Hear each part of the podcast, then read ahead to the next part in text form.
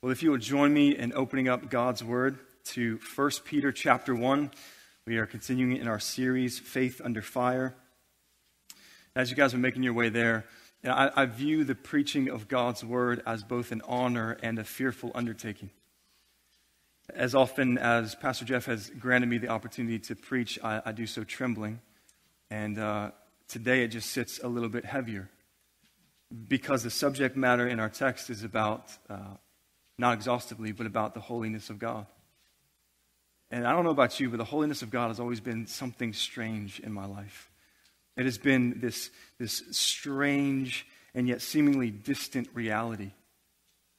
And maybe it's because I live in a world with so many different spectacles that seek to grab my attention. And it's hard to think of something that's transcendent and glorious and more supreme than anything that I see around me that I want and I like. But it's true. Tony Reinke wrote a book called Competing Spectacles, and, and he wrote, Images aim to provoke something in us in order to get something out of us.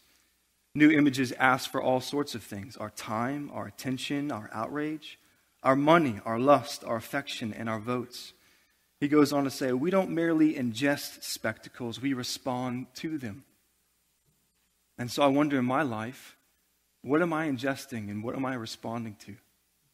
And specifically, what are those things that are seeking to capture my gaze away from a holy God and to spin them on little spectacles, these little fireflies, if you will, in the midst of the blazing sun? And so that's the question, and that's why it's been difficult. Tony Reinke always, always says, My experience is what I agree to attend to. So, what am I agreeing to attend to that is informing my experience in life? And should it not be God? Should we not cast our attention to God? The holiness of God is something strange and wonderful and powerful. An old theologian, Rudolf Otto, calls it the mysterium tremendum. Fancy word. Which basically talks about how, how, impossible and strange it is to penetrate or fathom. It is both inciting and it is both scary, right? And I love the way that R.C. Sproul says that. It gives a, a sense of ambivalence when we think about it because it has conflict, conflicting feelings about the holy. There is something about the holiness of God that attracts us, but there's something about the holiness of God that repels us. It, it both frightens us and fascinates us, and it terrifies us. And I think rightfully so. It should do that. As Moses in front of the burning bush when God says, Take off your sandals, for the ground which you're standing on is holy ground. And as the man who walked with him and talked with him, for him to still say, I want to see your glory. But you got to hide it in the cleft because if you gaze upon my glory and my holiness, you will die. It is fearful to gaze into a holy God. But we are to look at him and to see him blazing at the center and allow that to change our lives. The title of this message today is Beholding and Becoming The Duty and Delight of Pursuing Holiness. And I don't know about you, but I, I want to have an experience like Isaiah had, where he looked in the year that King Uzziah died, and he saw the Lord sitting on the throne, high and lifted up, and the train of his robe filled the temple and the seraphim, each with six wings. With two they covered their feet, and with two they covered their eyes, and with two they flew.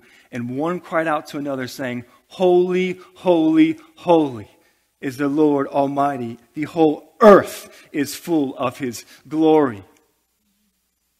And what does Isaiah say? When at that sound the thresholds just shook and smoke emitted. What does he say? He says, Woe is me. I want to respond, woe is me, and not, mm, I'm good. I want to say, woe is me. I am a man of unclean lips. I dwell with the people of unclean lips. But at the same time, to say, here I am, send me. I want us to respond that way. And we get to see God's calling for us to be holy as he is holy in our text. So will you join me in opening 1 Peter chapter 1? We're going to be beginning in verse uh, 13. I just ask for you guys to please join me for the reading of God's word. Yeah, just stand, please. Thank you. I was not clear. Apologize for that. Thank you very much. This is what the Word of God says, beginning in verse 13. Therefore, preparing your minds for action and being sober minded, set your hope fully on the grace that will be brought to you at the revelation of Jesus Christ. As obedient children, do not be conformed to the passions of your former ignorance, but as he who called you is holy, you also be holy in all your conduct. Since it is written, You shall be holy, for I am holy. And if you call on him as Father who judges impartially according to each one's deeds, conduct yourself with fear throughout the time of your exile, knowing that you were ransomed from futile ways inherited from your forefathers, not with perishable things such as silver or gold, but with the precious blood of Christ, like that of a lamb without blemish or spot. He was foreknown before the foundation of the world, but was made manifest in the last time for your sake, who through him are believers in God who raised him from the dead and gave him glory, so that your faith and hope are in God, having purified your soul by your obedience to the truth for a sincere and brotherly love. Love one another earnestly from a pure heart. Since you have been born again, not of perishable seed, but of imperishable, through the living and abiding Word of God, for all flesh is like grass in all its glory like the flower of the grass. The grass withers and the flower falls, but the word of the Lord remains forever. And this word is the good news that was preached to you. Let's pray. Lord, I simply pray, Lord God, that you would allow us to catch just a glimpse of your holiness. Lord, that we would behold it and that we would become like it. Help us, Lord. In your name, amen. Amen. Well, if you know anything about reading God's Word, it is always uh, scary to begin a passage with therefore. Therefore is a big word in the Bible, right? Charles Spurgeon uh, famously said, Wherefore the therefore? What's the therefore, therefore? Which sounds something like Jack Sparrow would say, right? Wherefore the therefore? Having, like it just, it's just very strange, but, but it is important to know what precedes the therefore that mandates what comes after it? And, and a few weeks ago, we got to see the glorious realities of what happens before that causes that therefore. That God in the Trinity rescued us. He has called us elect exiles by the foreknowledge of God in the sanctification of the Spirit for obedience to Christ. And not only that, but He has caused us to be born again into a living hope that is imperishable, unfading, undefiled. And He has given us an inheritance that is kept for us. And, church, He promises to keep us too. And so, regardless of what trials we're going through, how difficult they seem, they're necessary for us. And they're producing in us what He is calling us to be like. Therefore, hopefully, in the grace that will be revealed to you. Therefore, be holy, for I am holy. Therefore, live in fear. That's what precedes the therefore. And let's look at what he's called us to do this morning. Because we see that he has, he has called us and he provides in his grace both the opportunity to re, restore us and rescue us. We were not saved simply to be rescued, but to be restored. We were not simply rescued to be saved, but to be sanctified.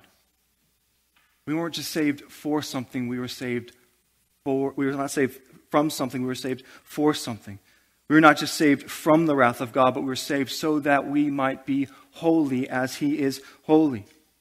And we become so comfortable with the saving part, and it kind of rubs us the wrong way when we talk about the sanctification part. We, we love to hear. We love to hear the words, you are forgiven, and rightfully so. We love to hear it. We love to peer into it and read it over and over again. But the problem is, is we kind of close our ears off to when he says, be holy. It's a command from God to be holy. John Calvin, in his commentary on 1 Peter, writes, Then the blood of Christ is not only the pledge of our salvation, but the cause of our calling. So not only does it appease the wrath of God and make us be able to enter into fellowship with Him, but it is also what gives us our calling to be like Him. And I love how he begins with this passage. He doesn't just get into that mandate, he, he begins with the mind because he's aware of this psychological war- warfare that we endeavor in when he says, Prepare your minds for action and be sober minded. He's calling us to think rightly, church. That term literally means gird up the loins of your mind. So back in the day, guys and girls wore dresses. You call it a tunic, cloak, whatever you want. Let's call a spade a spade. Guys wore dresses. And what they needed to do was they would have to grab their cloaks and wrap it up and then tie it around their waist so that it would have no impediments to them, whether in war or in, just exercising activity, to do that. And God is calling us too to gird up the loins of our mind, to make sure all impediments, anything that can inhibit us, gird it up. Be ready to run, be ready for action. Why? Because our minds have a bent, don't they? Our minds have a posture. Our minds have a, a viewpoint. Ephesians 4:23 says, "And be renewed in the spirit of your minds." Because of that reason, it has a posture and a disposition, a viewpoint that's already in us. And our minds can be hostile to God. Romans 8 says it. Those who set their minds on the flesh are hostile to God. They can't submit to God's law. Indeed, they cannot. And so, because of this, the Holy Spirit, through the Apostle Peter, is saying, You need to gird up the loins of your mind, lest you be infiltrated. And if you don't think you're being infiltrated, let me just remind us, church, we are like Pavlov's dog when the ring of the bell salivation happens. Savvy? When this thing goes off, I'm like, yep. Right? Like that's, that's me. When it, it, it controls me, I'm, I'm a slave to it. That's, that's another thing that comes in and creeps in. When we become more impressed with apps than the fact that we are adopted as sons and daughters. When we have exchanged the glory of God for a man in a mouse costume. Oh boy. We can be more about, we can care more to hear about Fox News than we can hear about our Heavenly Father. Like these things creep in. And if we don't gird up the loins of our minds, we are going to walk in this cloud of uncertainty and confusion. We are not called to be like Merida in the movie Brave, where she's like, I'll be fighting for my own hand, right? Like, like we need God's help in this. Horrible movie, shouldn't have referenced it. We are called like we are called like in Luke 12 to stay dressed for action and keep your lamps burning. To be ready. And that's what he's called us to do, but also that he's called us to be sober minded. As if that's not encouragement enough to gird up the loins of your mind, he says, Be sober minded. What's the opposite of sober? Drunk. Do not become intoxicated with your own thoughts and feelings or what the world or the enemy is projecting upon you. You are to be sober minded. Think on the things of the Lord. This picture is better Disney reference, okay? Better picture is that of Pinocchio, right? And is so underrated, guys. You guys, underrated film, okay? Not only because it was Italiano, but it's an underrated film, okay? Because you have this creator who creates Pinocchio, and he, his desire is for Pinocchio to come to life. And then the fairy comes, and the fairy causes Pinocchio to come to life. And she gives him tasks to do this in life. And if you do this in life, you will become fully human. You see the picture? glorification. Do you, do you see that? It's, it's beautiful, but what happens? Pinocchio needs help. So that Dapper Dan, Jiminy Cricket, comes along and acts as his conscience to help him.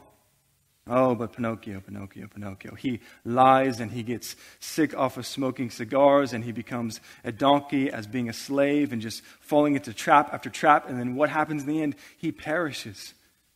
Do not be like Pinocchio. Listen to that Holy Spirit given conscience to gird up the loins of your mind, to be sober minded, to look to Jesus and not all of these outside things. And listen, I, the culture, the cultural rhetoric, all the stuff that's going on, it is a real thing and it affects us. Absolutely. But to be honest with you, I've had it up to here with all that stuff, okay? There is something inside of us that is pervasive, more so than just the culture. Because if you take someone that's alive for hundreds of years and they get to engage in Gen X and millennials and all that jazz, the common denominator is them. They still have their own sin.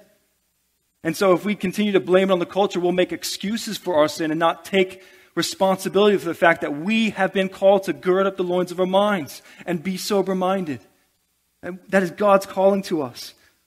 So, how do we become sober minded? We, we make like Philippians 4 8 that says, Finally, brothers, whatever is true, whatever is honorable, just, pure, lovely, commendable, think on these things, meditate on these things from the Lord. Because thinking precedes action. B.B. Warfield puts it into terms as the negative rule of life and the positive rule of life. The negative rule of life is that we are depraved sinners. We are born into sin. Our, our thinking is sinful. And that is a positive rule. I mean, that's a negative rule of life. But God called us to himself and has given us a new heart. And, and, and what he's done is he, he's, he's given us this positive rule of life that he's called us to be holy as he is holy. And so it matters that we're, we do not just go after mere negation, which brings us nowhere, but we go on to positive holiness. It's not just putting off, it's putting on. And that's what God has called us to do. And He's called us to be holy. But what is holiness? How do you adequately define the holy God? It quite simply means separation. He is completely separate, He is utterly other than. He is set apart. B.B. Warfield goes on to say, It is God's whole, entire, absolute, inconceivable, and therefore inexpressible completeness and perfection of separation from and opposition to an ineffable revulsion from all that is in any sense or degree, however small, evil. That's a lot. He is completely separate from all manner of evil. He cannot be around it. If it is in his presence, it is incinerated. He is completely holy. And I love what he says here it is the crown of God, as mercy is his treasure, as grace is his riches. This is his glory. Who is like unto God, glorious in holiness? Who is like him? He is beyond us. And here's the amazing thing, church. He actually purposes to share his highest attribute with us when he says, Be holy, for I am holy. This practical holiness is meant to reflect God's personal holiness. And it's not something like righteousness, which is imputed to us. It is something that we must strive for. But I love how it all correlates. It's like God's holiness is the sun that feeds the roots of hoping fully and fearing God. And the roots of hoping fully and fearing God blossom in personal holiness. That is the fruit which it brings. I love that because God's holiness causes the hoping fully and the fearing in God. And fear is a real thing. You Say, but like, I need to fear God? But perfect love casts out all fear, and He's my Father. Yeah. Mm-hmm. But also, fear the Lord is the beginning of wisdom. So I think it matters. And in our text right here, when it says, And if you call on him as Father who judges impartially according to each one's deeds, conduct yourself with fear throughout the time of your exile. Another translation literally says, Pass the time of your sojourning in fear. Why? That same Father that's listed here in this passage also calls him a judge. Oh, my father's a judge? Sweet. I'm going to get out. This is totally cool for me because if I go before the judge, he's my dad, so I'm good. Mm-hmm. Yeah, sure. Yeah. But it also says that he judges impartially. What you do matters. What I do matters. It has consequences and it affects other people just other than ourselves. It, it goes out. And far be it that we should cast the pall or degrade what Christ has accomplished for us. That should give us a holy fear. I don't want to sin against the holy God who came down and rescued me out of my sin. That should cause a holy fear. And we're supposed to live in it in, our, in this time of our exile. He will judge both the living and the dead. So live in fear. Why? Because you were ransomed from your futile ways. John Piper gives this lovely illustration of a father and a daughter. The daughter is kidnapped from him, and the kidnappers call and, and demand a ransom. They say, You will pay all this money, you will come to this location, you will drop it off. I will send her, she'll pick it up, bring it to me, and then she'll be able to go free. And so he does everything. He sells everything that he owns. He gathers all the money. He takes out a loan, and he brings it to the place, all the money. He has nothing left, all because of his love for his daughter, and he brings it to the location. The daughter proceeds to come out of the vehicle, grab the bag, and gives the father a finger, and then goes back and puts her arm around her captive, her captor. That should cause fear in us that we would not do the same. That the God who has purchased us by his love, that we would not be people to be like, I'm good, thanks. But we would live in holy fear so that we would not do that, but we would run to the Lord with open arms. There is a holy fear and there is an unholy fear. An unholy fear looks like one that gives excuses for why they can't do this or why they sin. That is unholy fear. A holy fear takes responsibility. A holy fear has something inside them that does not want to sin against God, and it keeps them from it. A holy fear looks at the reality of Hebrews 12 14, which says, Strive for peace and for holiness. Here it is, church, without which you will not see the Lord almost three years ago, while meditating on God's word, he brought me to that passage, and I was like utterly rocked. Not like, oh my goodness, my fantasy team is not doing so well. I mean, like, like utterly rocked, like someone just gave me, you have stage five cancer, kind of rocked. You're saying if I don't strive for holiness, I won't see you? How can that be? I thought I was rescued. Well, if you were ransomed, the fear of the Lord will come upon you, and you will walk in holiness or you will not. And if we don't walk in holiness, it's not due to a deficiency in God's finished work. It's due to a disobedience in us. And it can be an indictment of the actuality of our salvation. Are you really in Him? If you are, flee unrighteousness. He has called us to let the old die, to put on the new.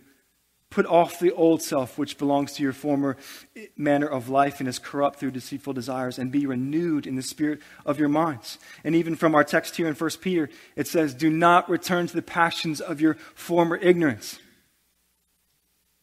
I don't know if you have any Avengers fans in here. Just one. Great. This is not going to land. But there's a character, Bucky, who is a super soldier, and he is, is manipulated to do whatever these evil guys want him to do. And there's like these catchphrases like freight car, nine, burn this, right? And when they get to the end of it, he's just like incited to do, you know, like whatever you want me to do, and he does evil deeds for them. But later on in the story, he is broken from that chain. And when they try to do it to him again, he, he doesn't give in. He's not that person anymore. He is free from that. In that same way, do not return to your former ignorance live in what Christ has accomplished for us. Do not let the enemy have a foothold. Give no provision to the flesh. And I love this scene in Remember the Titans. My opinion, best football movie ever made. That's right, better than Rudy. I know, crazy. I said it, but I have the mic. It's Remember the Titans. Absolutely. And so in this, in this movie, there's a scene where they're playing a tough competition, a tough team. And oh, by the way, the refs are in cahoots with them. So they're making all these calls against the Titans and for the other team. Team is demoralized, frustrated, and so the defensive coordinator calls them over. The assistant coach, and he's and they're all frustrated and yelling. He's like, ah, I don't want to hear it. I don't want them to gain another yard. Goosebumps. I don't want them to gain another yard. In that moment, he's saying, I don't care about what the enemy is doing. I don't care what they're doing. I don't care how frustrated you are. Do not let them gain another yard. In that same way, church, do not let the opponent win. Do not let them gain a foothold in you. Fight with all of your might, regardless of how tough it is, difficult it is. You stand firm in your faith. And do not let them gain another yard. Be holy as your God has called you is holy and you will experience a freedom that is unmatched. John Piper once said, The freest people on earth are those who get to do what they want to do. You agree with that? It's a trick. That wasn't the whole, that wasn't the whole uh, definition. He says, The freest people are those who get to do what they want to do, if what they want to do is what they ought to do. How good is that? You can be the freest person on earth if you are doing what you ought to do. If you are doing what God has called you to do, to be holy and to put off the old self, to gird up the Lord's loins of your mind and to be sober minded, you can be the freest of the free. And not only, church, not only that, church, you get to hope fully. You get to hope fully. You get to live life through your exile in hope. How can we, how can we hope fully?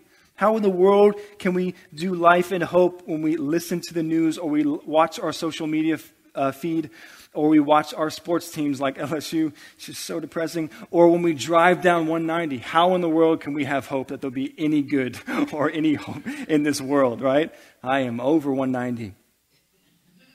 How can we have hope?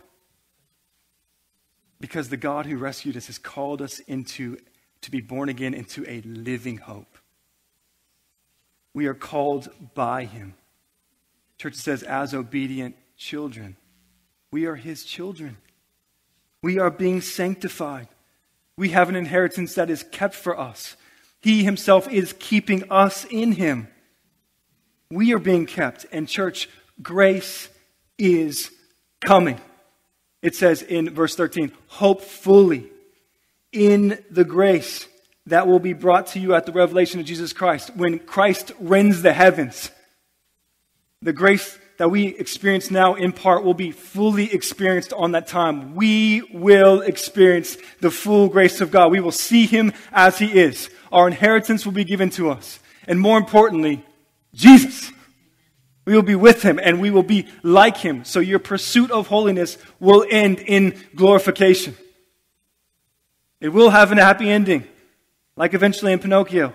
It will be your end. You will be glorified and you will be made like him. Because what is excellent in, what I love to see in that passage in Isaiah 6 is it doesn't end there. One of the seraphim goes and grabs a coal with tongs and goes and touches Isaiah's lips.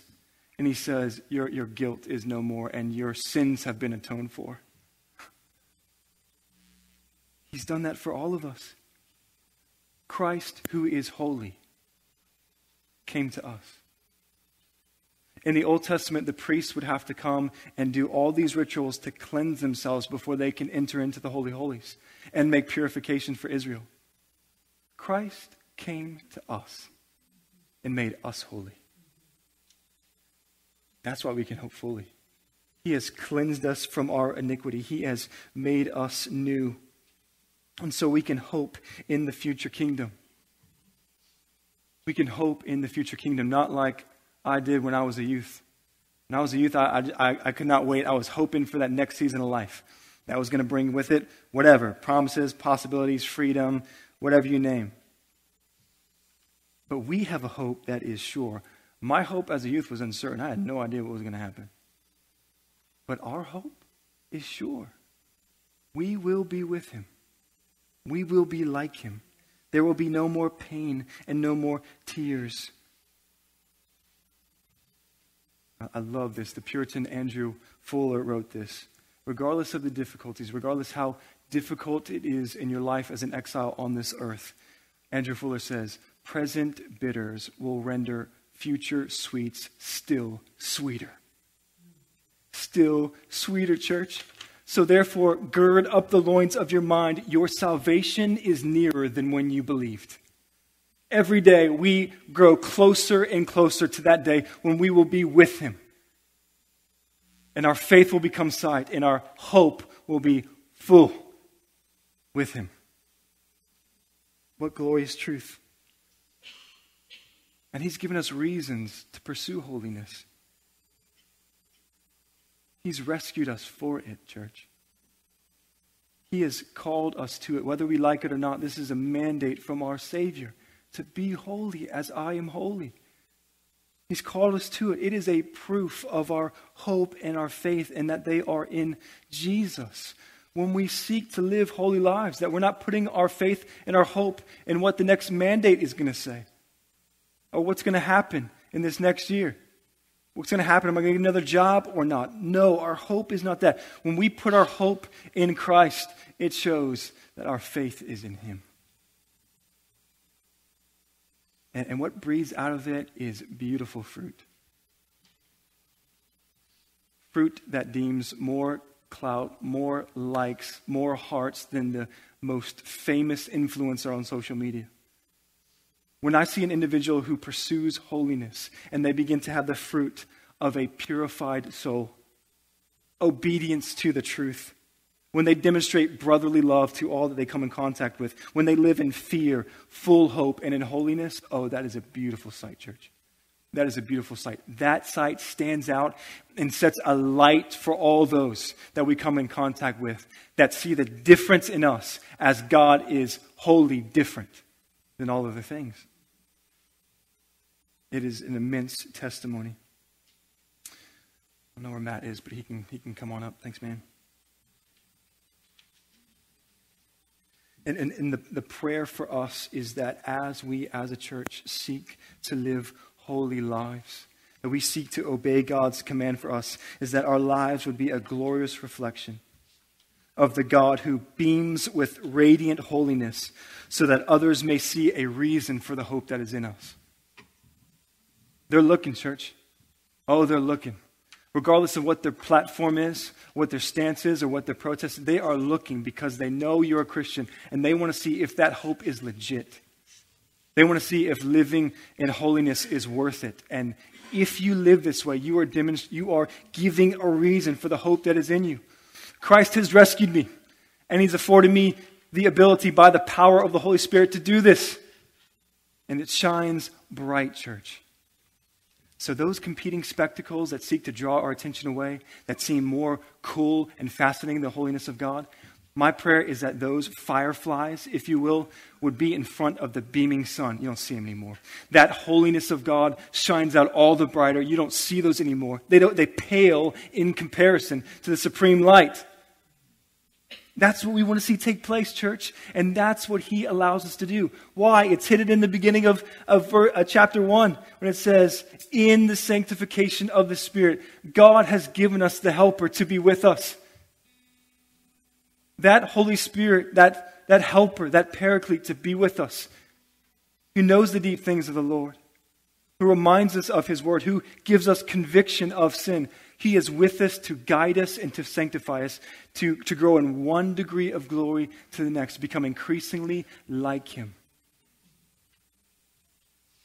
We need the Holy Spirit every day. We need Him as we seek to become more and more like Him.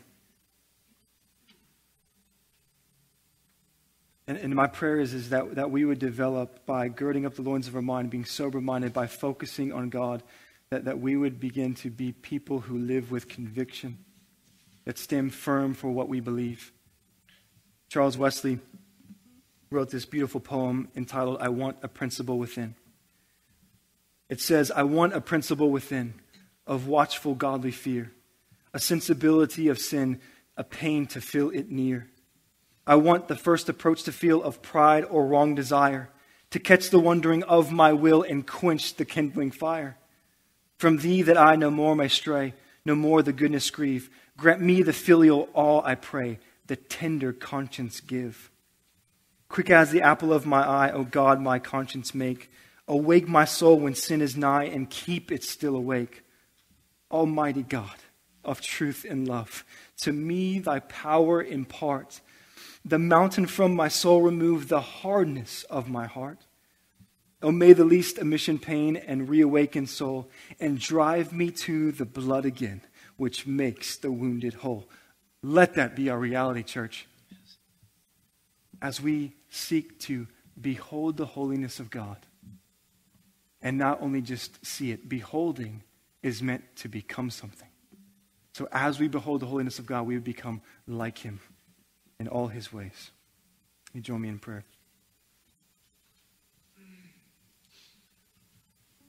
Lord, we thank you for your goodness and your grace.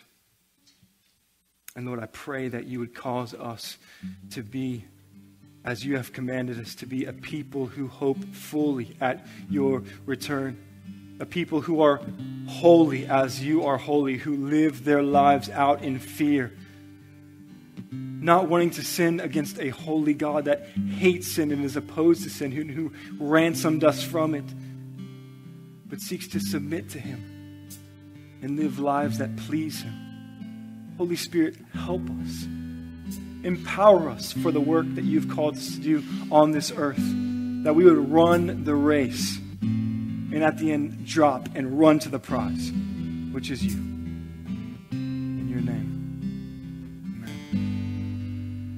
Church, there is no greater way to end this than to celebrate communion together. What this table represents is a God who comes to us and cleanses us and says, Come, eat and drink of me. And so I'm going to invite you guys to come and partake in communion.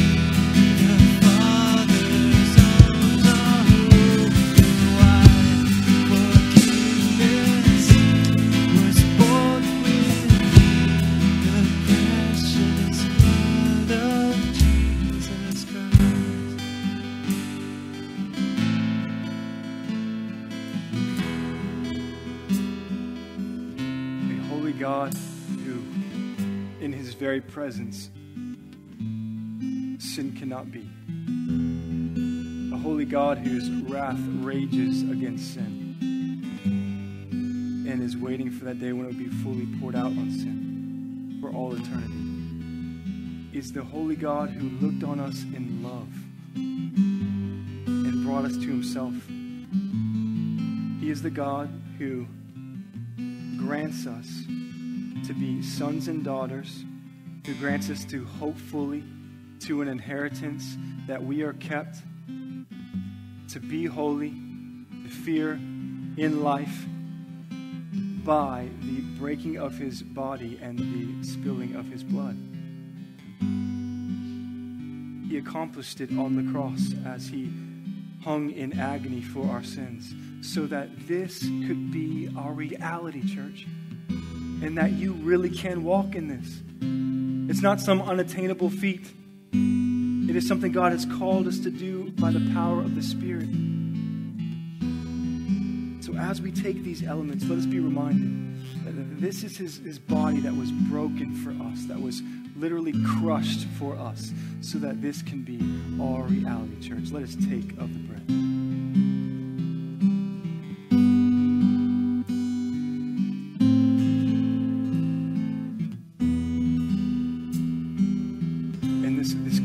Represents the shedding of his blood that was poured out for our sins.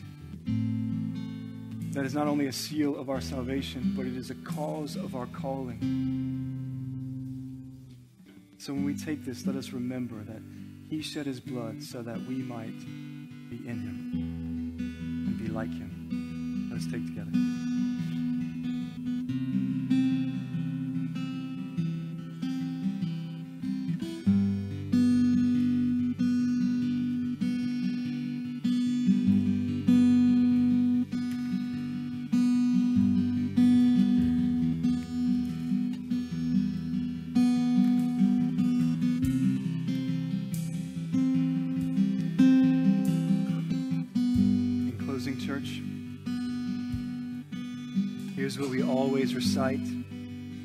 I, want, I just want to say it to us this morning as we have just read the glorious reality of what God has called us to in 1 Peter 1. What do we do now? Well, church, we, we go, therefore, out and make disciples of all nations, baptizing them in the name of the Father, and the Son, and the Holy Spirit, teaching them to observe all that I've commanded you.